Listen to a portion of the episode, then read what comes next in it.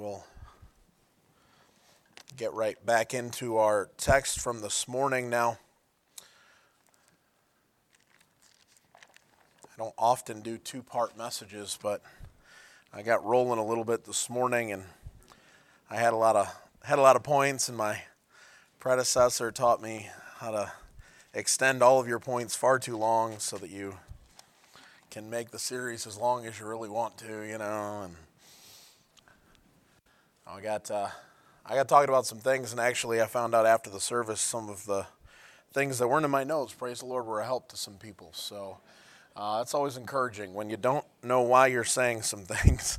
Uh, it's great that the Lord gives you some some reassurance you're doing some good things, even though they weren't in your plan. They were perfectly fine in His. So, uh, 1 Corinthians chapter one. I'll recap the morning message after we read our text again. In verse number 18, we'll once again go all the way to the end of the chapter here in verse uh, 1 Corinthians chapter 1, verse 18. For the preaching of the cross is to them that foolishness, but unto us which are saved it is the power of God. For it is written, I will destroy the wisdom of the wise, and will bring to nothing the understanding of the prudent. Where's the wise? Where's the scribe? Where's the disputer of this world? Hath not God made foolish the wisdom of this world? For after that, in the wisdom of God, the world by wisdom knew not God. It pleased God by the foolishness of preaching to save them that believe. For the Jews require a sign, and the Greeks seek after wisdom. We preach Christ crucified. Unto the Jews a stumbling block, and unto the Greeks foolishness. But unto them which are called, both Jews and Greeks, Christ the power of God and the wisdom of God. Because the foolishness of God is wiser than men, and the weakness of God is stronger than men. For you see your calling, brethren, how that not many wise men after the flesh, not many mighty, not many noble are called. But God hath chosen the foolish things of the world to confound the wise. And God hath chosen the weak things of the world to confound the things which are mighty, and base things of the world, and things which are despised hath God chosen, yea, and things which are not, to bring to naught things that are, that no flesh should glory in his presence. But of him are ye in Christ Jesus, who of God is made unto us wisdom and righteousness and sanctification and redemption, that according as it is written, He that glorieth, let him glory in the Lord. And this morning we uh, opened up and we're talking about uh, God calling. And God's still calling. He's still calling men. He's still calling those in the world. He's still reaching out to the lost and the saved alike. He's calling. And as he calls out, he's looking for a response. And sad reality is that broad is the way that leadeth to destruction, narrow is the way that leadeth unto life. And most of the time, many go in at that broad way, that broad gate, that opening, and they end up in a lake of fire for all of eternity. And we started off and we went over, of course, to 1 Peter chapter 2 and how that God has called us out of darkness and into his marvelous light. And we're talking about the, the darkness that is in the world, the darkness of our sin. The Bible says that men love darkness rather than light because their deeds were evil. Uh, we don't live right. We weren't good. We weren't wonderful. We weren't fantastic people. We weren't even good people. And God had to take us and the state we were in and the condition that we were in, and we weren't mighty and we weren't noble and we weren't great in any respect from the world's standpoint or anybody else's standpoint, but certainly not God's standpoint in the idea of goodness and righteousness. And God says, You know what I want to do? I want to pull you out of that darkness and I want to call you out of that place and I want to put you into the light so you can see that you are a sinner, that you do need a Savior, and that Jesus Christ is the Savior and that He'll save to the uttermost if you trust Him. And He saved us and He called us with a glorious calling.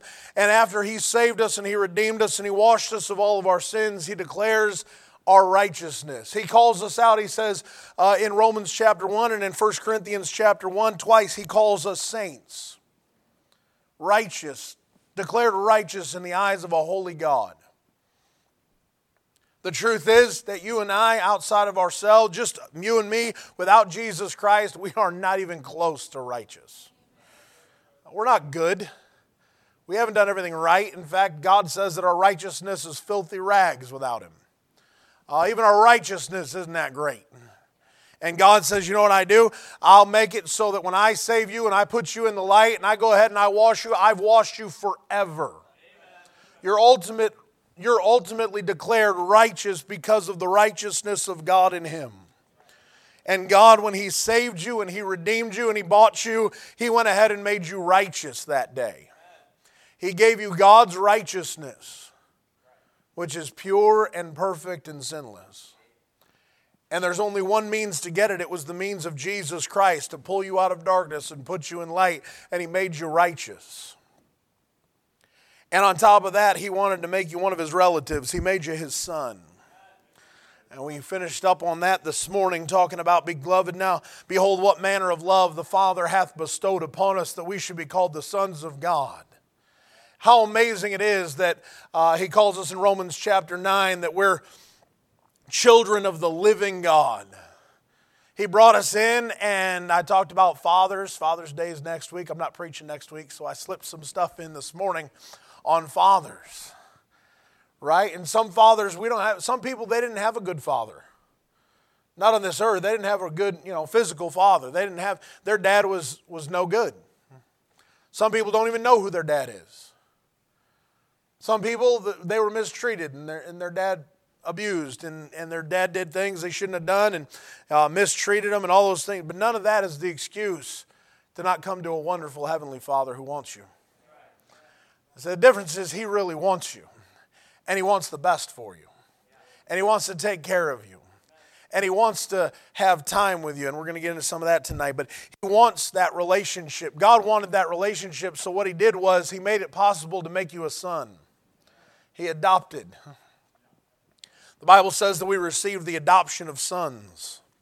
He talks about us coming in and nothing being able to separate us from the love of God which is in Christ Jesus our Lord and how wonderful it is to have a loving Father who wants the best for us. And just because your earthly father wasn't that great, and just because some things didn't go well between you and him, doesn't mean that your heavenly father is the same. You ought not to treat your heavenly father poorly just because your earthly father wasn't very good. Say, well, he could have stopped it. I gave man a free will. The choices they made are the choices that they made, and He didn't stop them, just like He doesn't stop you. And you get to make some free choices. You get to choose if you want to be a son. You get to choose if you want to live like that or if you just want to do your own thing. And we'll get into that here in just a moment. But ultimately, God is continuing to call, and that call is still going out. Sadly, a lot of Christians, I mentioned the lost, they go in this broad way and they go down that road and they step off into eternity into a lake of fire, and God has done everything He needs to to make sure they don't have to go there. They make a choice to go there. And although God is calling to His children, and He calls them righteous, they are saints for all of eternity. He calls to them and He says, Hey, I, I want you to be my son, and He makes us His son. He adopts us, He brings us in. We're going to get over to 1 Corinthians chapter. We're going to stay right here in 1 Corinthians chapter 1. We're going to get early in the chapter, and that'll be the next point. But let's go ahead and have a word of prayer. God wants to build on that relationship here, and tonight I'm going to hopefully do some justice to the rest of this uh, thought process. And so, Father, I do thank you for tonight. I thank you for the blood of the Lord Jesus Christ that can wash any man of their sins. I pray, Father, if someone here is lost, they don't know Jesus Christ as their Savior, they're not sure where they'll spend eternity, I pray that they would call upon Jesus Christ, Christ tonight. You'd open their eyes to the light of the glorious gospel and it would shine into their hearts and they'd be able to see their need of a Savior and they'd see that Jesus Christ is indeed that Savior and they'd call upon Him. Father, those of us who are saved, I pray you'd help us to see that we're called, Father, we're called to do some things. We're called some great names, and we ought to try and live up to those. And Lord, I do pray that you would help us to heed the call tonight and every day going on until you sound a trumpet and take us home. I pray you'd help us to be faithful to the calling that you've given us. Lord, once again, we do pray you'd bless our night. Even so, come, Lord Jesus. Amen. Here we are early in the chapter, here, 1 Corinthians chapter 1, and uh, he says in verse number 9, he says, God is faithful by whom ye were called unto the fellowship of his Son, Jesus Christ our Lord. Uh, God wants a good rapport with you. He wants to be in fellowship. He doesn't want broken fellowship with his children. Right? He brought you out of darkness, He put you in the light, He made you righteous, Then He made you His son. He got a relationship with you. And now, you know what He wants? He wants a good rapport in that relationship. You know, sometimes people have really bad time with their families, with their, with their, uh, of course, with their kids, their parents to kids, and all those things. And sometimes those relationships aren't very good. They're not in the position, excuse me, they're not in the position to be able to have a normal conversation with their child. That's not the way God wants it to be. God wants to be a good father. He wants to make it so that, of course, in our prayer life, as is uh, that he would that men would pray always. Men ought always to pray and not to faint. Uh, he likes it that you can come boldly onto a throne of grace that you may obtain mercy and find grace to help in time of need. God wants it so that you can immediately show up to his throne and he can stop everybody else and go ahead, hey, what do, what do you need, son? Hang on, my kid needs something. Isn't that amazing? That the God of the universe, you know what He wants? He wants the relationship with you that no matter what else is going on, He is never too busy for you. He's never too busy for you. He wants a good relationship. he wants to fellowship. Enoch in the Old Testament is a great type. He's the best type of the church at the end when the trumpet's going to sound and he gets to we get to go home and I'm hoping that's that's real soon. I'm hoping we're getting there here. And uh, you know, I'm hoping I'm hoping they're warming them up, you know, and uh, getting ready and they're going to sound that trumpet. You and I are going to get out of here. But Enoch, his type, he is Enoch walked with God and was not, for God took him. That's the greatest picture of the Christian. In the Old Testament, his walk was supposed to just be walking with God day in and day out, and one day God just takes you home. Whether, whether by way of death or by way of a trumpet, you and I get to go home, absent from the body, present with the Lord. And that's the way the Christian life is supposed It's supposed to be a walk with Him. It's supposed to be a fellowship with Him. It's supposed to be a close communion with Him. And you know what He's done? He's called. He told you to call him, didn't he? Call on to me, and I will answer thee and show thee great and mighty things which thou knowest not. He's looking for you to call him, but he's still calling you. He wants you to talk with him. He wants you to pick up the phone and actually hear him. He wants the relationship to be good, and he's calling, and oftentimes you and I are the ones who are too busy for him. We're oftentimes the one who we put him off. And we go, well, you know, I just, I've got too many things. I just can't because I need to get this done. And we don't take time to read and we don't take time to pray and we don't take time to study. We skip over witnessing to somebody. We don't walk with Him. We don't even look to Him. We just do what comes naturally. And I was talking about it last week. The truth is that oftentimes we are so normal in our fleshly walk and we're so confident in our fleshly walk that we're walking in the flesh and we're not fulfilling the lust of the Spirit. the Spirit is the thing we're not doing. We're not walking in the Spirit. Instead, we're fulfilling the lusts of the flesh. We're not doing what the Spirit would want us to do. Instead, we're doing what the flesh wants us to do, and we don't even realize it. Because we go, well, I mean, I'm not, I'm not doing anything wrong, except you're not listening to what God told you to do. So then you aren't doing wrong. The odd, the odd truth of being righteous is that you'd have to do right all the time. Now, that's different than I don't do anything wrong. I'm going to say that again. That is not, well, I don't do anything wrong. You can, dead people don't do anything wrong. Right? But they're also not doing anything right.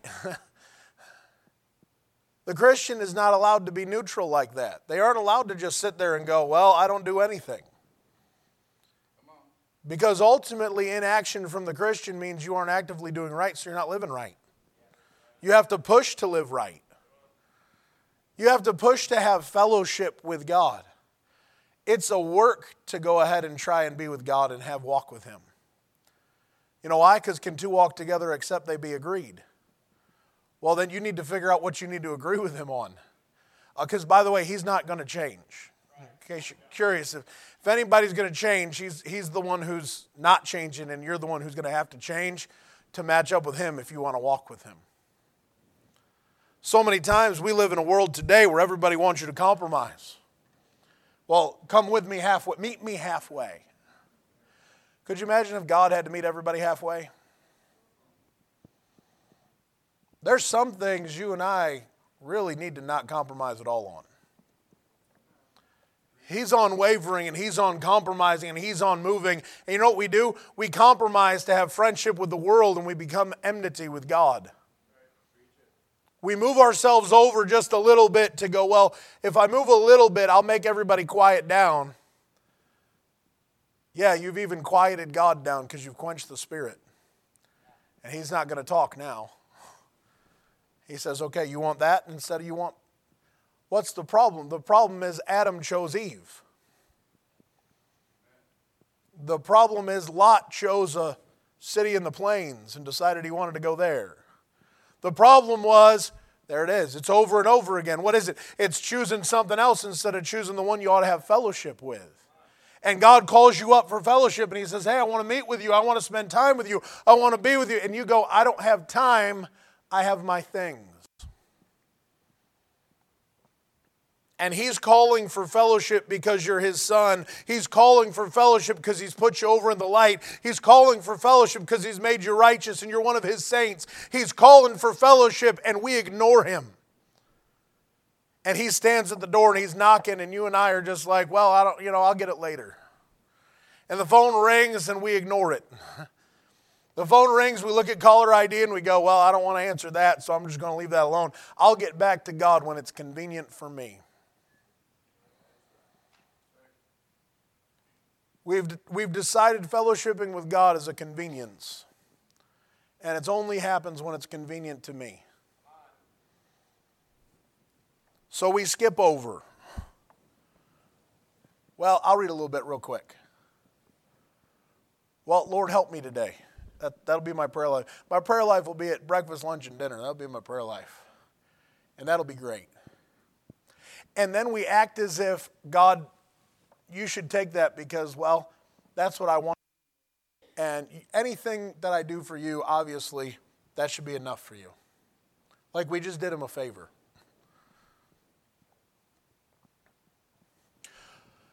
And then you wonder why you have a bad relationship with your children. If they treated you the way you treated God,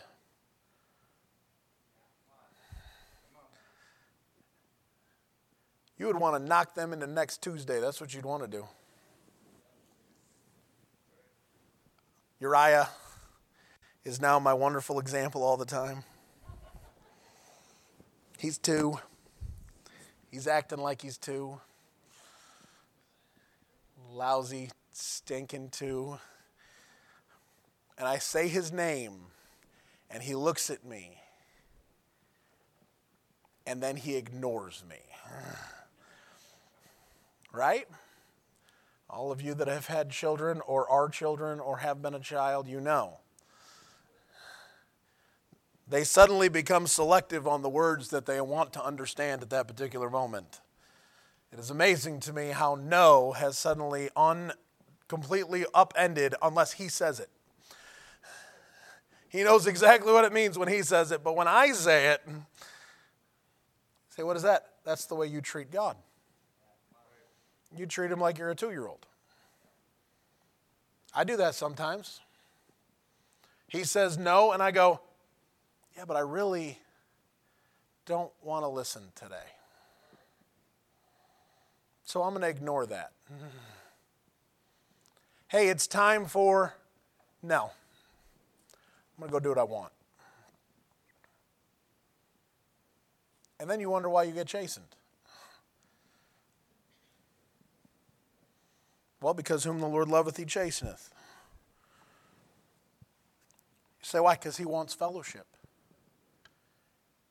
And it's not that he's a dictator and he wants to make you do things his way, he just knows what's best for you.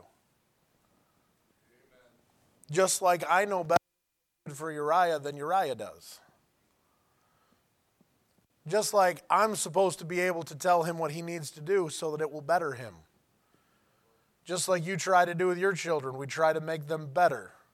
Better than they are and better than we are. we try to increase them. You know, the, you know, the difference is God is never, you're never going to get better than Him. And not once does he ever give you the wrong idea or the wrong command. He's always spot on. And you know what he wants? He wants good fellowship. He wants a good walk. He wants you to walk in the light as he is in the light. Oh, there that is again. So we can have fellowship one with another. And the blood of Jesus Christ, his son, cleanses us from all sin. You know the spot. First John chapter 1. He wants that fellowship. That's why he pulled you out of darkness and he put you into the light. Because if you weren't in the light, he couldn't have fellowship. So he pulled you, he called you over. He said, Hey, come over to the light. And you came over to the light, and he goes, Okay, good, now we can have fellowship.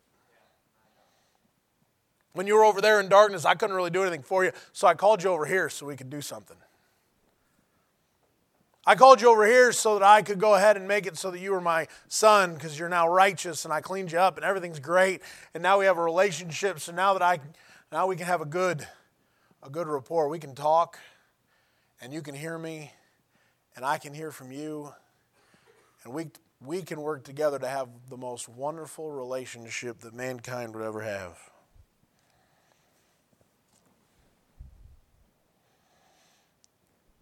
He's calling for that. God's longing for that. How about you?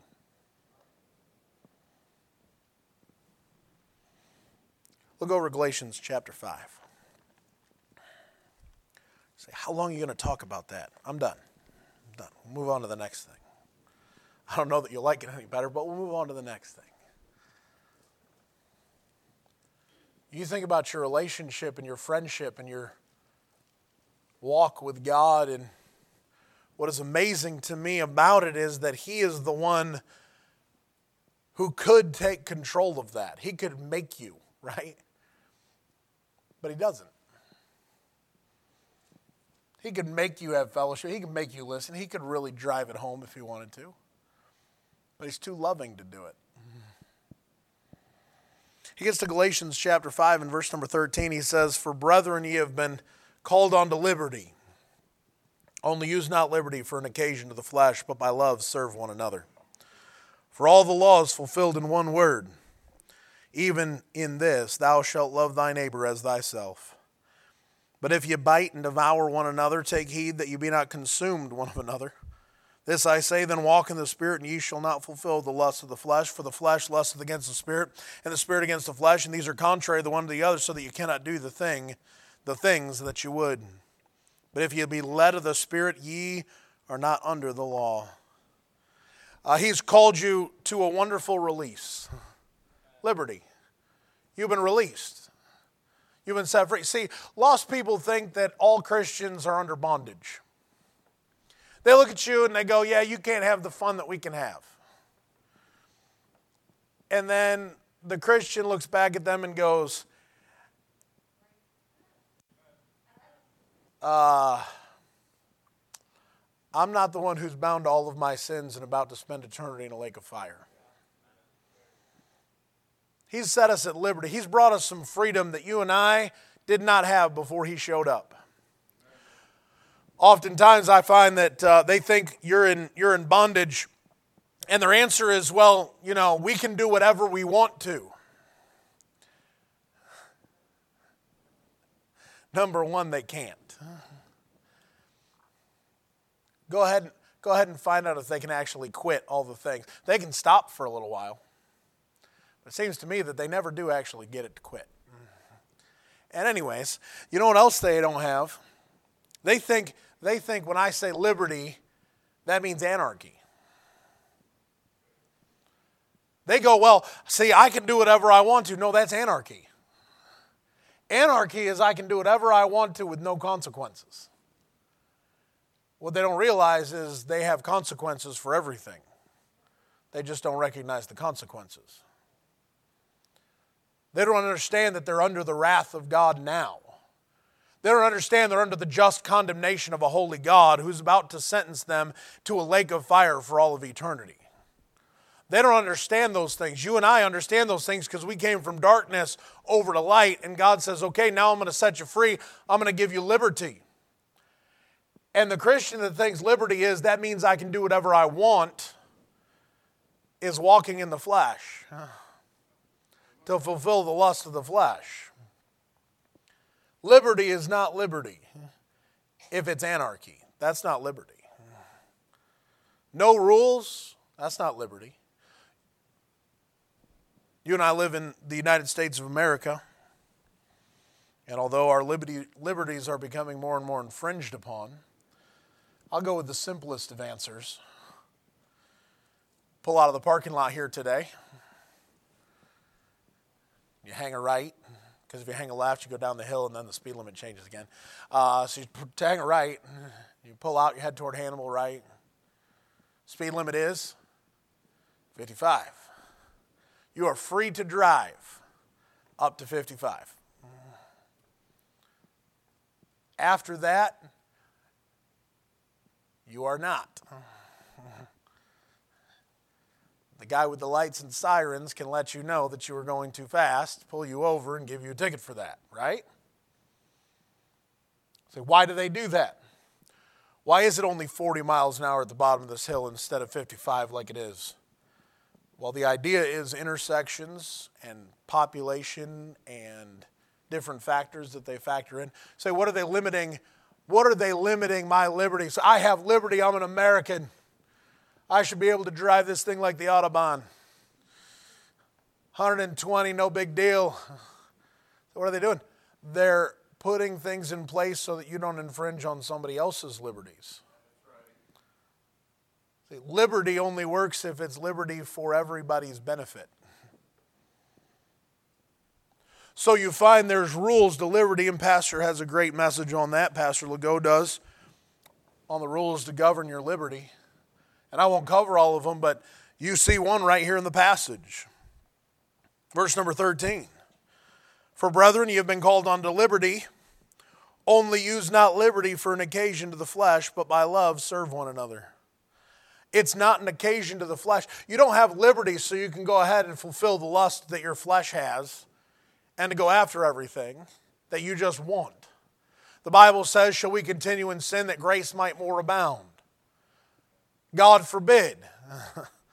well, no, you shouldn't just go after whatever you want to just because you have salvation in Jesus Christ and you've been forgiven and God's declared you righteous forever, so you can just go ahead and live the way you want to. Well, God forbid you do that. That's not good. How shall we that are dead to sin live any longer therein?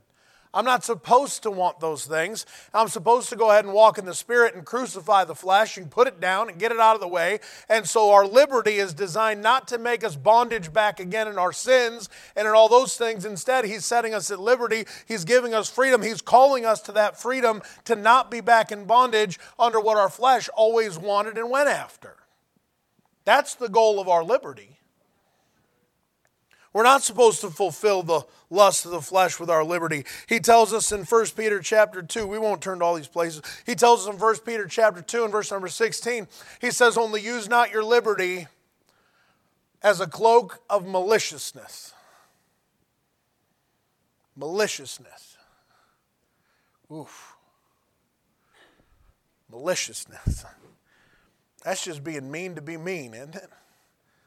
Malice just just being mean and rude and hateful. Think of malice. Those are terrible people. You ever known a Christian to be terrible? No. I've met some. You look at them and you think, it's a good thing the Lord saved you. Nobody else likes you. Right? The old adage God loves you, everybody else thinks you're a jerk, right? Amen. You met some people like that, haven't you? It's a good thing Jesus died for you. Now at least somebody loves you because everybody else, they don't like you very much. Miserable people, malicious people. The Lord saved them and they can't figure out the joy of the Lord and they can't figure out how to get out of their own way, right? And they're just malicious. Well, I've got liberty. I can do what I want. You can't be mean to everybody just because you want to. The idea is you're not supposed to beat up everybody else and take their stuff just because you're a Christian and you've got liberty to do so. I can do what I want. That's not liberty, that's anarchy. God didn't put you together like He called you to liberty, He didn't call you to anarchy. He tells you that in 1 Corinthians chapter 8 and verse 9, he says that you shouldn't have a stumbling block for your brother. You shouldn't go ahead and do something. Just because you have liberty doesn't mean that you go ahead and do some things that somebody else is going to fall over. So I'm going to I'm going to make this statement right now. Uh, you all know my stand on music. I'm pretty hard on my music. I, I don't like things that get outside of the boundaries of some things. But the truth is, right here, on this platform especially, and in the church, I think this place right here ought to have the highest standard of music. I enjoy what Brother Andrew does with our music. Uh, he's very methodical, he's very purposeful in that. He doesn't want to bring that level down at all. Say, why? Because the lower I let something sink here, I don't remember who the quote was from. I've heard Pastor Legault say it repeatedly. I heard, I believe I heard Pastor Christian quote it as well long, long, long ago. The pew never rises higher than the pulpit. What happens up here and the example that is set here, everybody never goes for that. they go, I can do a little bit less than that. Right? Their standard is never as high as the standard that's put up here. Oftentimes, the answer is, well, that's the preacher, and I'm not that, so I don't have to. And that's fine. I'm not worried about that. That doesn't bother me. But the idea is, if I let this slide a little bit, it could be a stumbling block for my brethren. Well, they let it slide a little bit up in the front of the church, so I guess it is okay to go ahead and and they start letting other things slide. They let you let some things into your personal life, and your friends find out about it, and a brother in Christ finds out. You know, uh, if I knew, uh, if maybe, maybe I did have some things that maybe I'd listened to outside of church that weren't quite as strict as we're up here, and uh, Brother Viscom, we all know his fondness for contemporary Christian music and things, right? He wants to crush it all and grind it to powder right? And let's say I thought maybe something might be a little bit close to something that would offend him and bother him, and he hopped in the truck with me and we were going down the road. You know what I wouldn't do?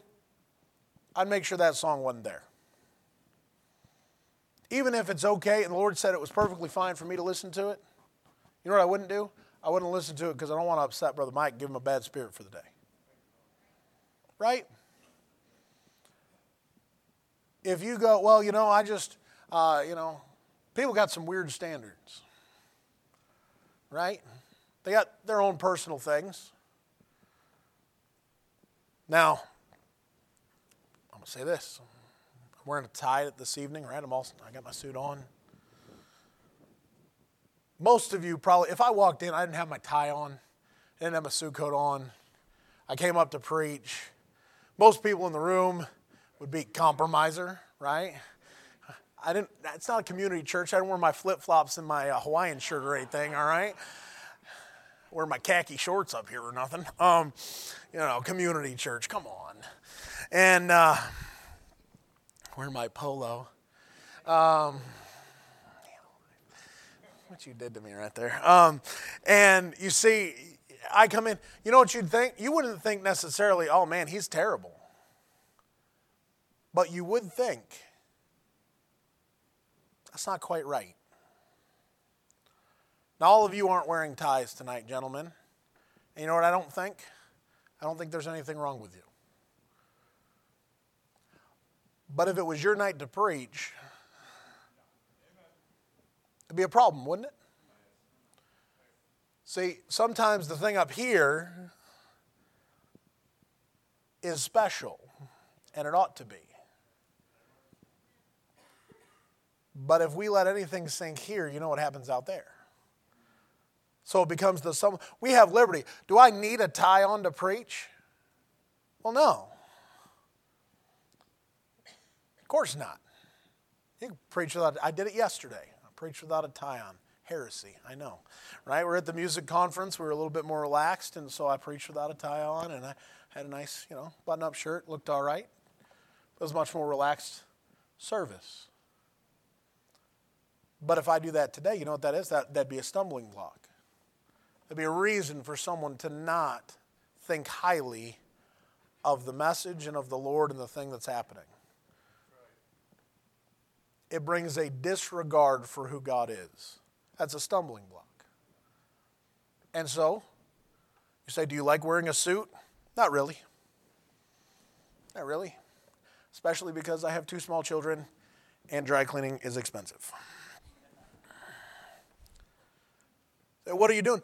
You have to watch what you do because you want to make sure the people watching you aren't going to fall because of what you do. You say, well, that's not liberty. I can do what I want. Okay. That's anarchy. Liberty takes into account that you serve. Look at that. But by love, look at the end of verse 13 again. But by love, serve one another. There's a level of love within liberty. It looks out for the other's interests and protection it helps somebody else and puts yourself in a different position. Even under liberty, you know what you have? You have service. It's just that you're not in bondage to an old taskmaster who was taking everything from you. Now you have liberty to go ahead and do the right things and live clean and live right and have a wonderful, wonderful blessing. He tells them, uh, actually, turn over to 1 Corinthians chapter 10. 1 Corinthians chapter 10.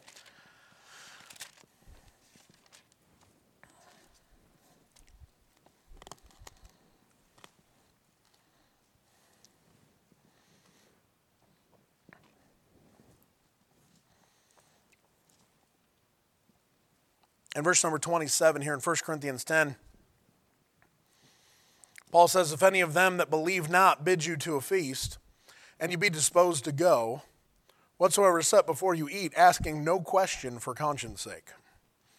But if any man say unto you, This is offered in sacrifice unto idols, eat not for his sake that showed it, and for conscience sake. For the earth is the Lord's and the fullness thereof. Conscience, I say, not thine own, but of the other. For why is my liberty judged of another man's conscience? Isn't that the big question? Why do I have to worry about what everybody else thinks? For if I by grace be a partaker, why am I evil spoken of for that which I give thanks? Isn't it true that if you pray over it, it's sanctified by God? Well, yeah. Doesn't matter if it's offered to an idol. Who cares? That's Paul's statement. The idea is, doesn't matter. I sanctified it. I prayed over it. God blessed it. He's better than that idol is, anyways. I can go ahead and take it. No big deal. Not going to hurt me. Whether therefore ye eat or drink or whatsoever ye do, do all to the glory of God. Give none offense, neither to the Jews, nor to the Gentiles, nor to the church of God, even as I please all men in all things, not seeking mine own profit, but the profit of many, that they may be saved. I've got liberty. Okay, can you do it to the glory of God? Is God going to actually get glory out of the thing you are doing in your liberty? This is the true litmus test right here. For the Christian, this is the true litmus test of our actions. The true test is is this something that will bring God glory or will it take away from his glory? Is it something where everybody's going to look and say, This is great, God is their Savior, and He has been great to them, and this is one, and they're going to praise God because, or is it going to be, boy, their God's pretty lousy because of that?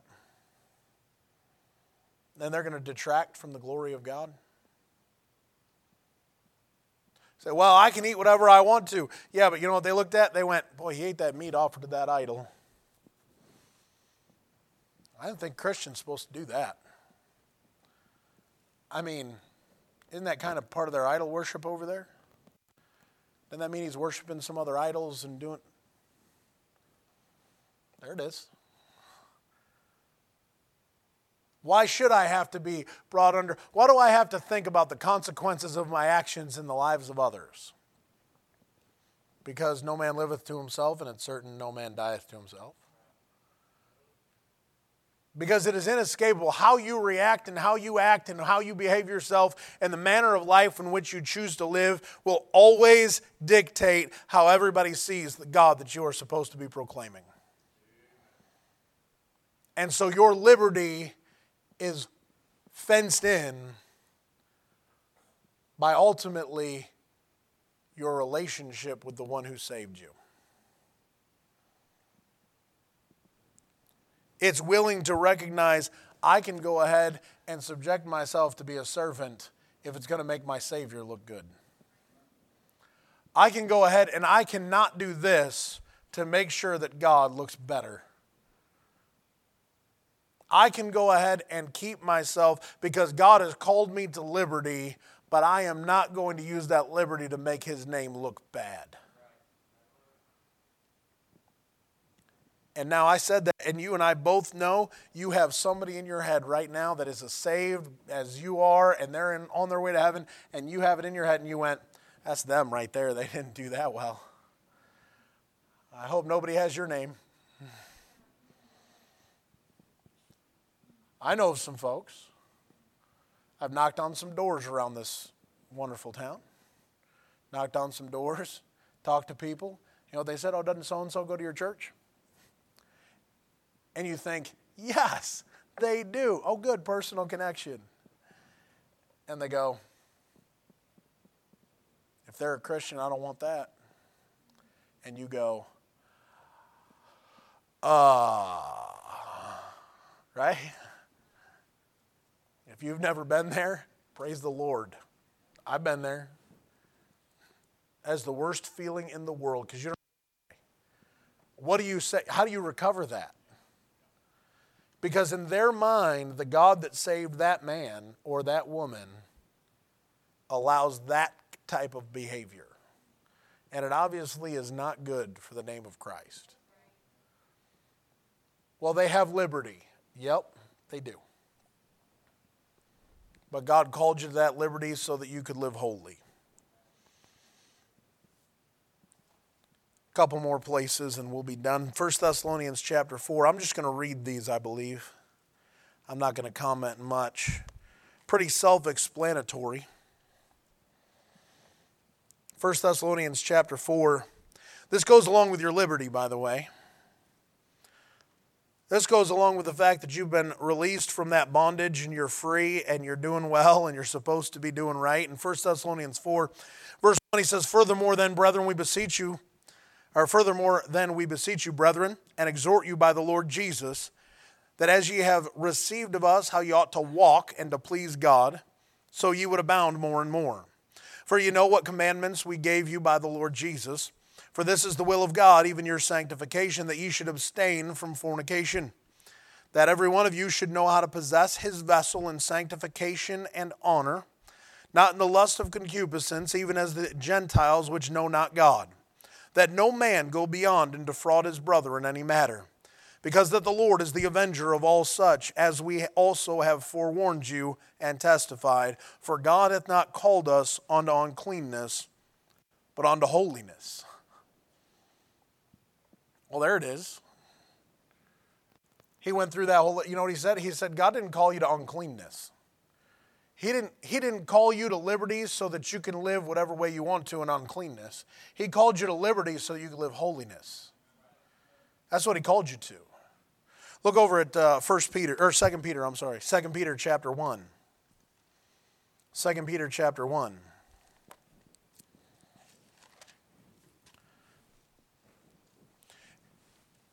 Second Peter chapter 1 and verse 1 Simon Peter, a servant and an apostle of Jesus Christ, to them that have obtained like precious faith with us through the righteousness of God and our Savior Jesus Christ. Grace and peace be multiplied unto you through the knowledge of God and of Jesus our Lord, according as his divine power hath given unto us all things that pertain unto life and godliness through the knowledge of him that hath called us to glory and virtue whereby are given unto us exceeding great and precious promises, that by these you might be partakers of the divine nature, having escaped the corruption that is in the world through lust. He says, Hey, He called you to glory and virtue. Yeah, but I have liberty. Yeah, but that liberty is bound in glory and virtue and holiness. Look over at Romans chapter 8. Romans chapter 8, last place tonight.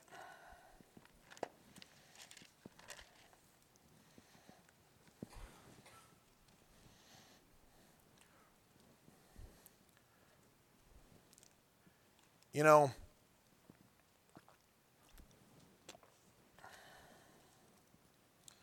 God goes ahead and He called you. He called you out of darkness and He put you in the light. He redeemed you. He paid the debt of your sins and He made it so you could have salvation forever. He gave you His righteousness, so He made you a saint of God. And he goes ahead and he adopts you and puts you as a relative of his, and he makes the relationship that we're his sons and daughters, saith the Lord. And he goes ahead and he brings us into that relationship so that he can go ahead and have a good rapport with us and fellowship with us. And so that he could set us free and give us that liberty so that we're not entangled, so that we're released from that bondage that we were under, so that you and I can live up to the name that he gave us. See, this is all about His glory. I mentioned it this morning. This is all about Him and who He is, and how amazing He is, and how wonderful He is, and how great He is, and how amazing He has been to you. And He has taken you from darkness and put you in the light. He has taken you from being a wretched sinner and given you His righteousness. He has gone ahead and made you from a child of the devil to a child of God. He has gone ahead and made sure that He could have fellowship with you when there was no chance of fellowship before, so that He could go ahead and give you the freedom that you needed to operate because ultimately ultimately, Romans chapter 8 and verse 28, we know that all things work together for good to them that love God, to them who are the called according to his purpose. Because it is all about his purpose. You have been called to his purpose. And his purpose is to glorify his name. His purpose is to go ahead and let a world know he can take the worst of the worst if he wants to and make them better than the best the world could ever have. He goes ahead and he takes them straight up out of a miry pit and puts their feet upon a rock and establishes their going and turns their life into greatness when a world would have cast them aside as nothing. That's the, that is who he is.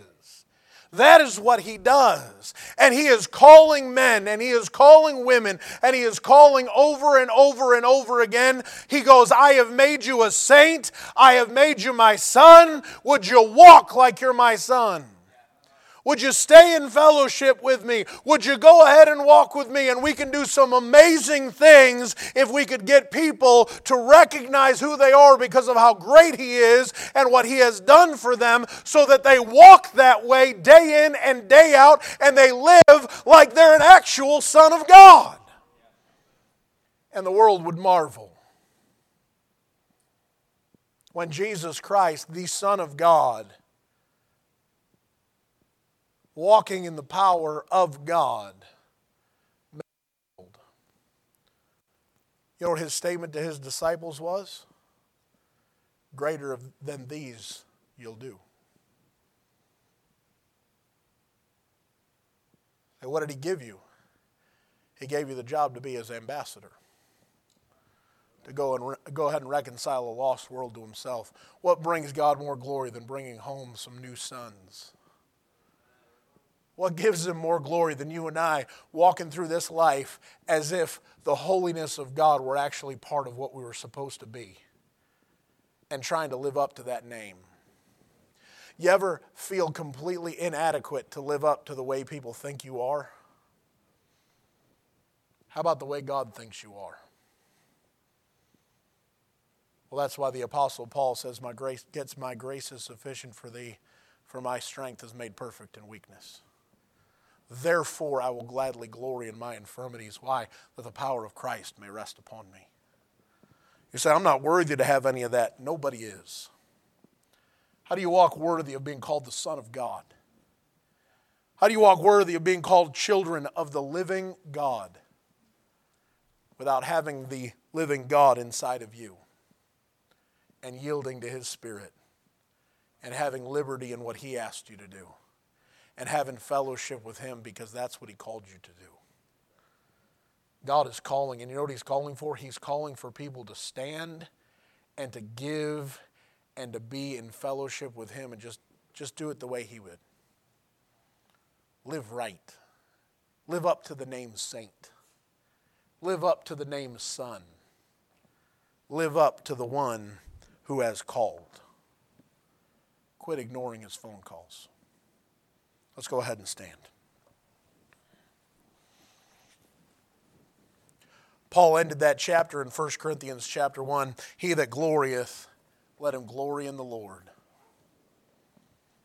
Let him glory in the Lord. We don't have much in ourselves to glory about, but there's a whole lot to glory about in the Lord. What'll it be tonight? I don't know if someone here is lost. I don't know if anybody here is ever unsure of where, where they'll spend their eternity. But God is calling you tonight. He wants to save you, He wants to take you from darkness and put you into the light of the glorious gospel of Jesus Christ and save you. The devil wants no more than to keep you blinded and left in darkness and not realize that you're a sinner in need of a Savior and that Jesus Christ gave his life a ransom for many and paid the debt of all of your sins. And he's got a free gift because he rose from the dead. He has eternal life to offer you tonight. If you'd be willing, we'd love to show you out of the Bible how you can know you can have your sins forgiven forever and know you're forgiven and heaven is your home. Christian, maybe tonight you need to realize I've got a great name because I have a great Savior. And we struggle to live up to that name. But I hope you're fighting to live up to it. I understand a just man falleth seven times and riseth up again, but that's no excuse. God's command was, Be ye holy, for I am holy. Would you be willing to try and stay in fellowship and fight for it? Resolve that you will go ahead and stand and try and do all to stand in an evil day that doesn't want you to be able to make it. God wants you to make it. God wants you to succeed. God is calling. Would you heed his call tonight? Father, I do pray you would bless the invitation now. If someone here doesn't know Christ, I pray they'd come. Father, I pray your will would be done even now in Jesus' name. Amen.